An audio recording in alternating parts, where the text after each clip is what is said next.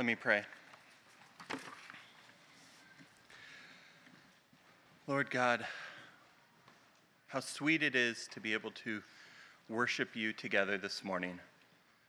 Lord, to remember what you did on the cross, to remember what you did for us, to save us from our sins. Lord, what a sweet, sweet time it is to be together. Lord, use the words that I say to help us just grow in our love for you and in our worship for you this morning. In your name, amen.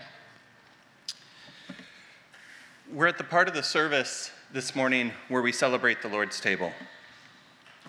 And as we start to bring back uh, Next Generation Ministries, we're also bringing this portion of the service back so that we can celebrate it on a weekly basis. I've really missed that. I'm really excited to be able to do this together. And so today I want to start by looking at a couple of passages uh, where the Lord's table was introduced. So if you can turn with me to Luke twenty-two, um, we'll, we'll talk about it this morning.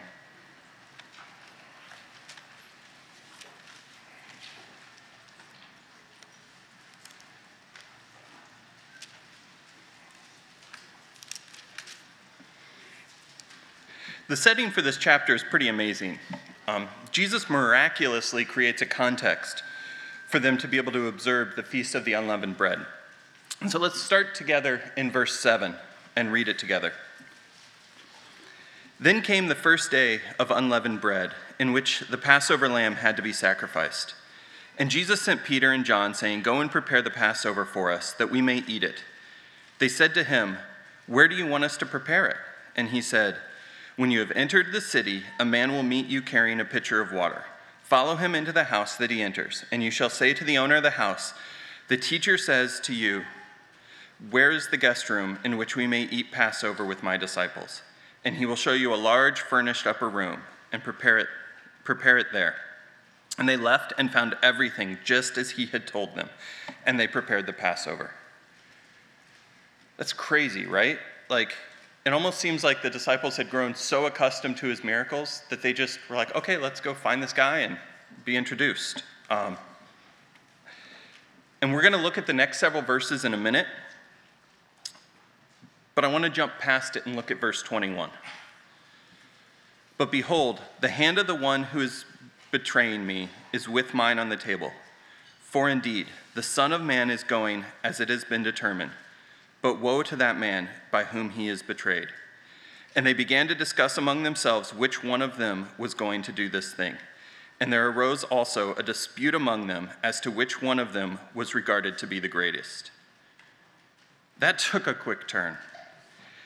They went from a miraculous setting to a worshipful remembering to a horrific betrayal and to a selfish argument. I hate to say it, but that's easy for us to do as well. Let's remember that for a minute and turn to First Corinthians. First Corinthians chapter eleven is where we'll be. This book was written about twenty years later.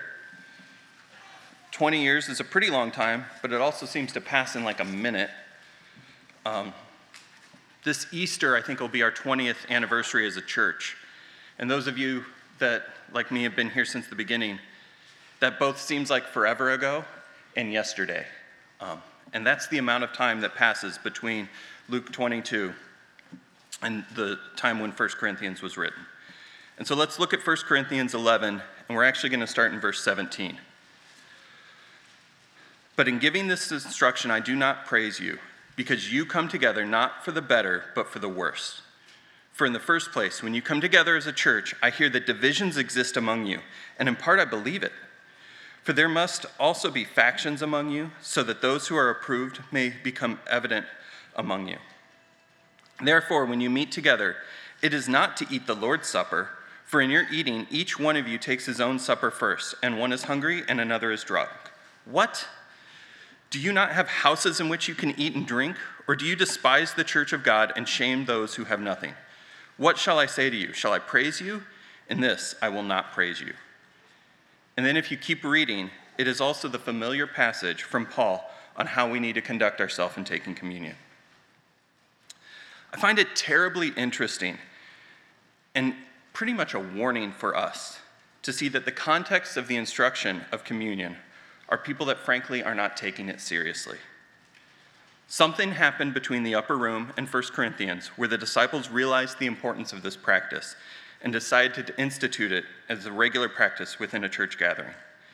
They learned that this is a time of worship to remember the amazing work that Jesus did on the cross, and I'm so thankful for that. However, we can fall into the same trap that the disciples did or that the Corinthian church did.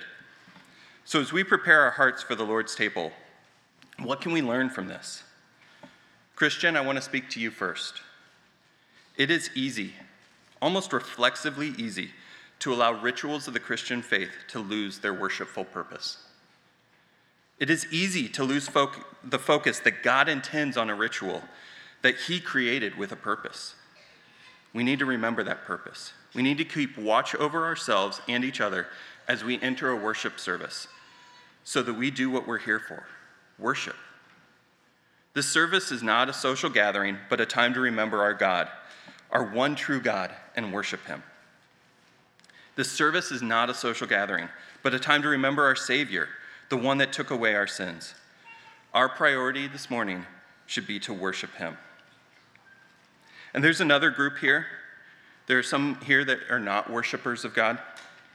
Maybe you're here because you've always been a part of a church and you feel comfortable here. Maybe you're here because a friend or family member brought you. We're so glad to have you here and would love to talk to you about why we worship Jesus. However, during communion this morning, please let the cup and bread pass by. This time of communion is a time of worship reserved for those that put our trust in Jesus. If you have any questions about that, please see me or any one of the elders or the person that you came with after the service. We'd love to talk to you about our Savior. We're going to take communion together today. And since this is a time of worship, um, I want to worship together. The men will come through the aisles and offer a cup with a cracker on top of it. And if you'd like to participate today, um, that would be great. Um, if you're watching from home, we'd love for you to, to participate as well.